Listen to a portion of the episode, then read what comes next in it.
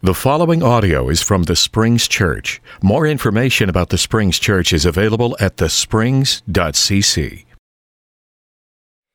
Good morning, Springs Church. Good morning. Welcome to each and every one of you in the name of Jesus Christ today. It's good to be back with you. There is a new tiny human in our house. Yeah. Thank you. Thank you so much. Asher James Vanderzee, he's doing great. He's over a couple weeks now. Mother's doing great. We're having a blast. We're exhausted, but we're having a blast. And so I just want to thank everybody, thank each and every one of you for all the well wishes and the prayers and the meals, all the ways that you've blessed us. We would have probably come home from the hospital to a house that was underwater if it not were not for Brad and my father-in-law. So big and small, thank you so much for all the ways that you guys have blessed us over the last couple weeks. But it's good to be back with you, and I wanted to remind you that next Sunday it begins the season of Advent. So we'll have 4 weeks in Advent, the gospel of peace. This is the time of year when the Springs, when the church both celebrates the time of anticipating Jesus' first coming and also anticipates his second coming on earth. And so this is a great couple weeks, 4 weeks for us. Always enjoy this time of year. And so I hope you'll be here next Sunday, December 1st, as we kick off Advent, the Gospel of Peace together. This morning we're finishing up When You Pray, the Lord's Prayer. And I want to thank Ben especially. Another great blessing was him grabbing several sermons in a row so I could have a little paternity leave. So big thanks to Ben. He's been rocking it. I've been hearing from afar. So we're finishing out When You Pray, our series on the Lord's Prayer. So let's go ahead and begin by standing and praying the Lord's Prayer together once again. Our Father in heaven, hallowed be your name. Your kingdom come, your will be done on earth as it is in heaven. Give us this day our daily bread, and forgive us our debts as we forgive our debtors. And do not lead us into temptation, but deliver us from the evil one. For yours is the kingdom and the power and the glory forever. Amen. Go ahead and be seated. About 7 years ago, I started praying the Lord's Prayer. It was probably around the year 2013, and it was early on in Lara's and my marriage, which those first couple years were amazing in many ways, but also, honestly, very challenging in other ways. And it was also a time in my life where two people very close to me had come to me and confessed that they were pretty sure they didn't believe in God anymore, which was kind of a blow for me for a number of reasons, partly because I was also really struggling with belief at the time.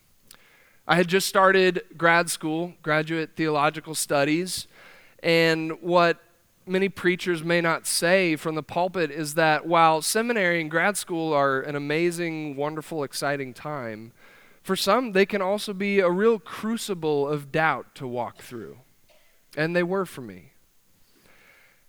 And so this was a difficult season in some ways, and I can't put an exact date on things, but it was somewhere around the turn of 2013 that the Lord's Prayer became important to me in a way that it really never had been before.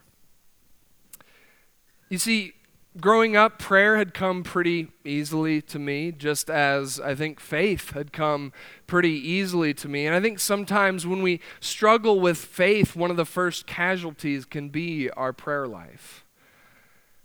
But during this season, the Lord's Prayer was something simple and solid, something tried and true that I could return to. The Lord's Prayer gave me words when I often felt like I couldn't muster them on my own.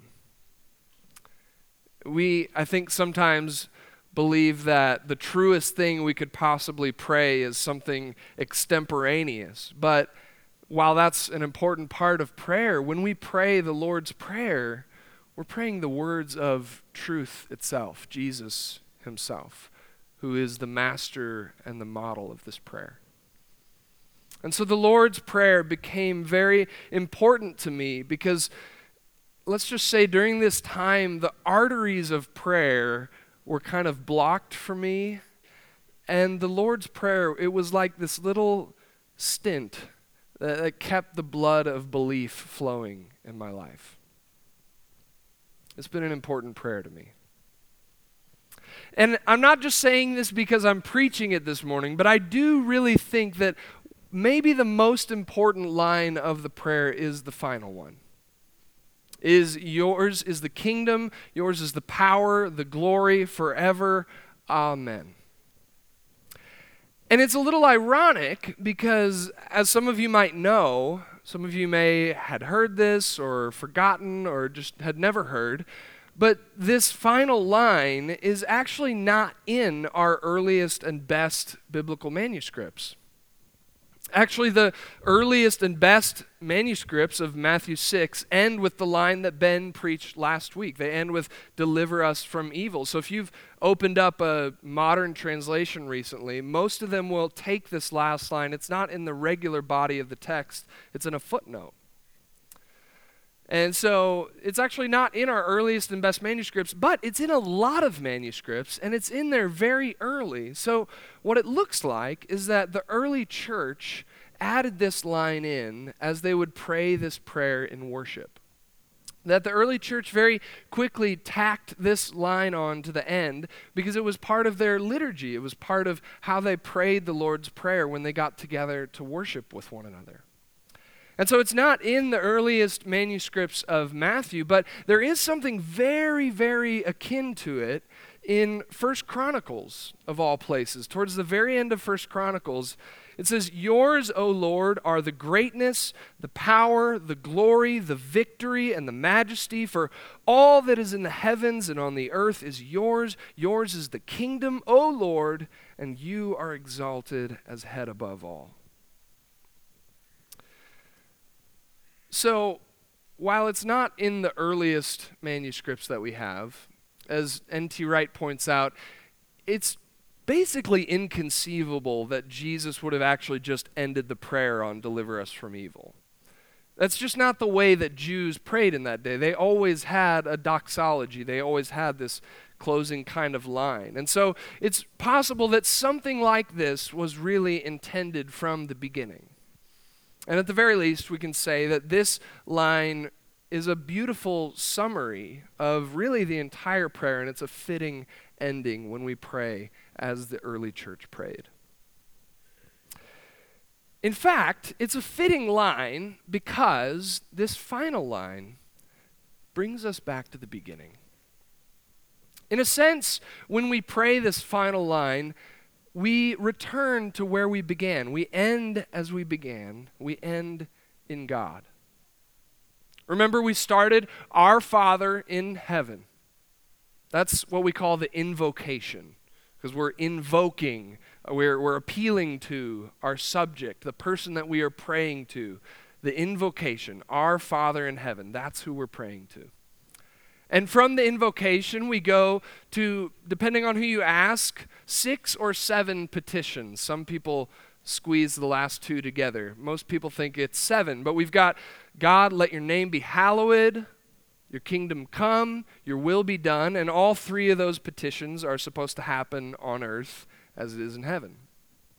And then we ask for daily bread, we ask for forgiveness of sins, we ask not to be led into the time of trial, and we ask for deliverance from the evil one. So we've got invocation, and we've got petition, petition, petition, petition, petition, petition, petition. And we land this morning in what we call doxology. "For yours is the kingdom, and the power, and the glory forever. Amen." Doxology, you've heard that word before. It really just means like an utterance of praise, a word of praise. We sing a song here called Doxology, Praise God from Whom All Blessings Flow. And actually, yours is the kingdom, the power, the glory. That Greek word for glory is doxa. Doxa. So doxology is just this word of glorification, a word of praise, of ascribing worth and honor and glory to someone or something. And so while we end as we began in God, notice that our voice has changed. Notice that the mood, actually, of our speech has changed, because we've moved from petition, from asking for things, to simply stating something, simply declaring. So no longer are we asking for God's name to be hallowed. We're simply saying, Lord, your name is glorified. You have the glory. No longer are we asking for his will to be done on earth and heaven. We're simply saying, the power is yours. You have the power. No longer do we ask for the kingdom.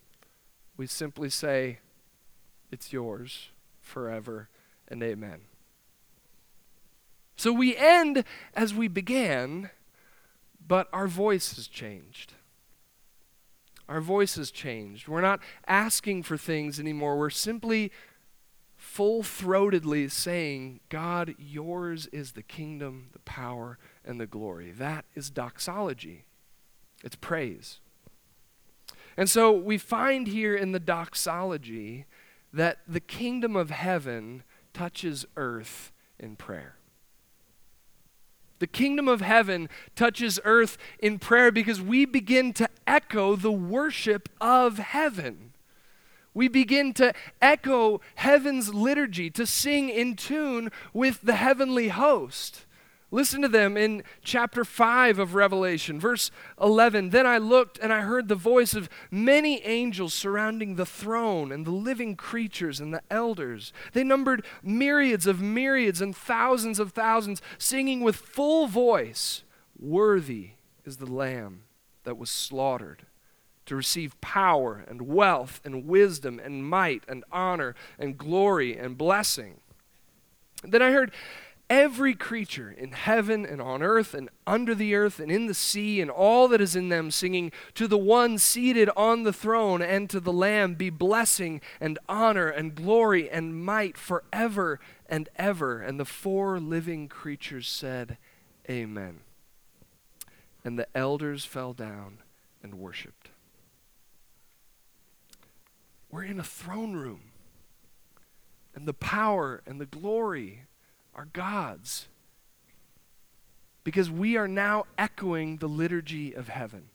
We're echoing heaven's worship when we move to this final line of doxology. The kingdom of heaven begins to touch earth in our prayer when we move to the praise of the doxology. And it is this heavenly prayer and praise that resists the gates of hell. It is this heavenly prayer that pushes back against the forces of darkness. It is this part of the Lord's Prayer that really beats back against those forces, and it's significant that Ben preached, Deliver Us from the Evil One, last week. It's significant that the doxology follows on the heels of the evil one, because this is precisely what the evil one wants. The kingdom, the power, and the glory is precisely the territory that the enemy is after. Look at Luke chapter 4, in Luke's account of the temptation of Jesus. It says that Jesus, full of the Holy Spirit, returned from the Jordan and was led by the Spirit in the wilderness, where for 40 days he was tempted by the devil. He ate nothing at all during those days, and when they were over, he was famished. The devil said to him, If you are the Son of God, command this stone to become a loaf of bread. Jesus answered him, It is written, one does not live by bread alone. Then the devil led him up and showed him in an instant all the kingdoms of the world.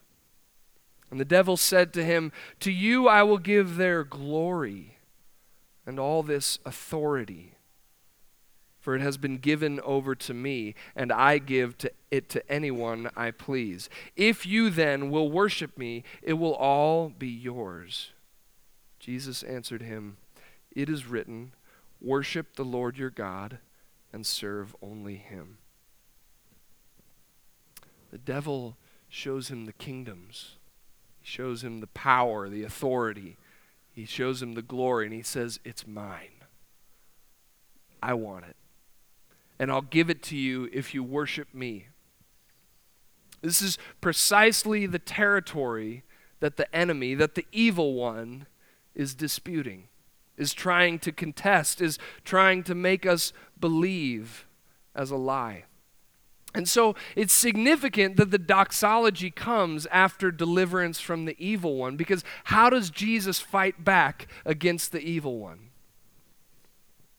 Jesus answered him, "It is written, 'Worship the Lord your God and serve only him.'" The doxology, this uncompromised prayer of confident praise, is a powerful weapon of the Spirit against the forces of darkness. In other words, doxology beats back the devil. Praise, honor, glory, power, doxology beats back the devil. And that's how we learn to pray in the Lord's Prayer. There's a really fascinating chapter in a Malcolm Gladwell book called Outliers that talks about why Korean Air used to have so many plane crashes. In the 90s, for instance, Korean Air had 17 times the plane crashes that United Airlines had during the 90s. So it was a huge problem, and they actually resolved it. Pretty quickly, they figured things out, and now they're just as safe as any other airline, any other top airline in the world. And so what seemed to be the problem that Gladwell points out and others have said is something linguists call mitigating language. Mitigating language. We all use mitigating language at different times. We use it when we're trying to be polite. We use it when we're trying to be deferential to authority, or if we're embarrassed or ashamed. And so, for instance, here's mitigating language. If you are the boss and you need something by Monday, you're probably just going to say, "Hey, get that to me by Monday." You know, just clear, simple, "I need that by Monday." But if you are the subordinate talking to your boss, you're probably not going to say it quite so succinctly. You're going to say, "Hey, not a big deal if you can't do it, but if you get a chance to look over this over the weekend, that'd be super helpful. Thanks." Right? You see the difference? The one is just kind of clear and simple, and then the other one is mitigated. Right? And so there are a lot of different settings where this is useful. Mitigating language is It belongs in a lot of different places. But one of the places that it doesn't belong is the cockpit of an airplane. Right? An airplane is somewhere where information is vital and it needs to be shared very quickly and fearlessly. And so one of the problems that they saw in these crashes was that Korean co-pilots were having a tough time speaking openly and clearly to their captains, their bosses. This kind of has to do with Korean cultural dynamics and the way that power and authority works. But so instead of, for instance, saying something like, "Hey, Captain, you've committed us to a visual ascent and we can't see anything. We need to be using our radar." Instead of saying it like that, you might say something like, "It sure rains a lot in this area, doesn't it?" Right? Or you might say, "Captain, that weather radar's been really, really helpful." So obviously, this is not a recipe for success in the cockpit, especially when you're like headed towards the side of a mountain or something. And so mitigating language, again, it's useful, but it's not something that belongs in the cockpit of a plane. And likewise, mitigating language is useful for us, but it doesn't have a place in the doxology of the Lord's Prayer. This is not the place for mitigating language. This is not the place where we hem and haw around the subject matter, or we kind of hint at things, or we try to just deferentially place our request before God. There's places for that. But the doxology is the place of unmitigated, full-throated declaration of praise. The doxology is the place of unmitigated, full-throated worship and praise of the God whose kingdom and power and glory reign forever. The enemy wants our mitigated speech. He wants our uncertainty. He wants us to hesitate here because that's the territory he wants. But doxology beats back against the devil. It is our unmitigated, full-throated, it's our revelation worship prayer. It's Revelation 5:12. We are singing with full voice, "Worthy is the Lamb that was slaughtered to receive power and wealth and wisdom and might and honor and glory and blessing." The Lord's Prayer ends in unmitigated doxological praise. And I think we find that when we pray, and when we pray our way into God's world, when Jesus teaches us how to pray, he's not just teaching us how to pray, he's teaching us how to live. He's not just teaching us how to pray. He's teaching us the prayerful posture from which all of Christian life begins and is lived.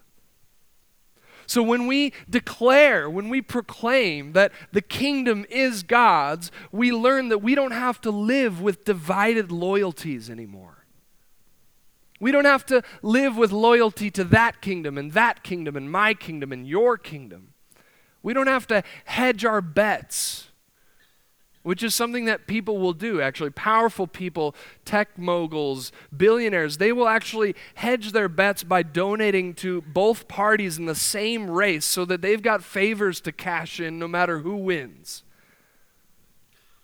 We don't hedge our bets. When we proclaim that the kingdom is God's, we proclaim our undivided loyalty to his reign. In the same way, we don't seek after phony power anymore. We don't seek after the powers of this world because we know that the power is yours, that the power is God's, and God's power comes in a manger, and it goes all the way to the cross of powerlessness. And we don't seek after those bogus glories anymore.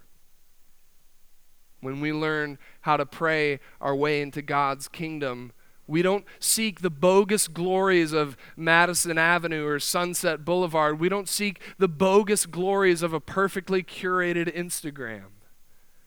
We don't seek those bogus glories because we know that the glory is yours forever. Amen. And we know what that true glory looks like in Jesus Christ. For yours is the kingdom and the power and the glory. When Jesus teaches us how to pray, he's not just teaching us how to pray, he's teaching us how to live. In the wee small hours of the night, when I was trying to sleep on the hospital's dad couch, when I was learning how to swaddle and change diapers and learning how to live without sleep and being in awe of Lara, being in awe of this little new human life, I read a little book on the Lord's Prayer. And it was a book that I had ordered weeks and weeks ago that just happened to be released and shipped on the exact day that we left for the hospital. And so in the small hours of the night, in this tender presence of new human life and by the glow of my booklight that is sometimes the bane of Lara's existence. Wesley Hill writes this.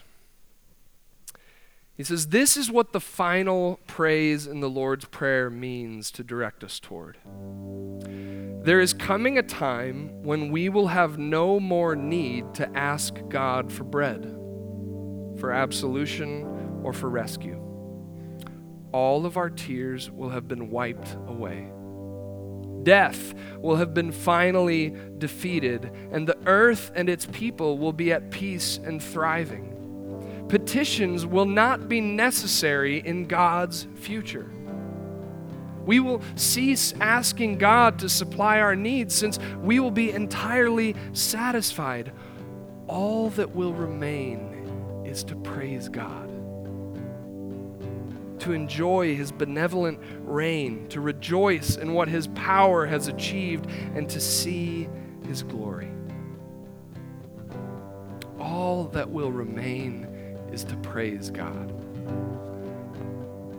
The ironic thing about this final line not being in the earliest biblical manuscripts is that it's really the only line in the prayer that has any eternal significance.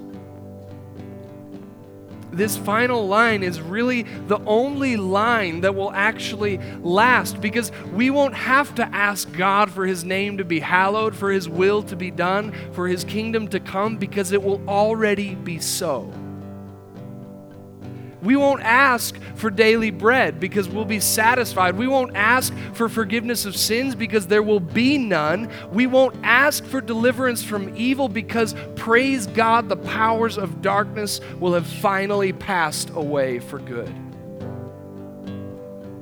All that will remain is to praise God, is to say, yours is the kingdom and the power and the glory from everlasting to everlasting. Praise Jesus. Amen. Let's begin to echo that praise of heaven, church.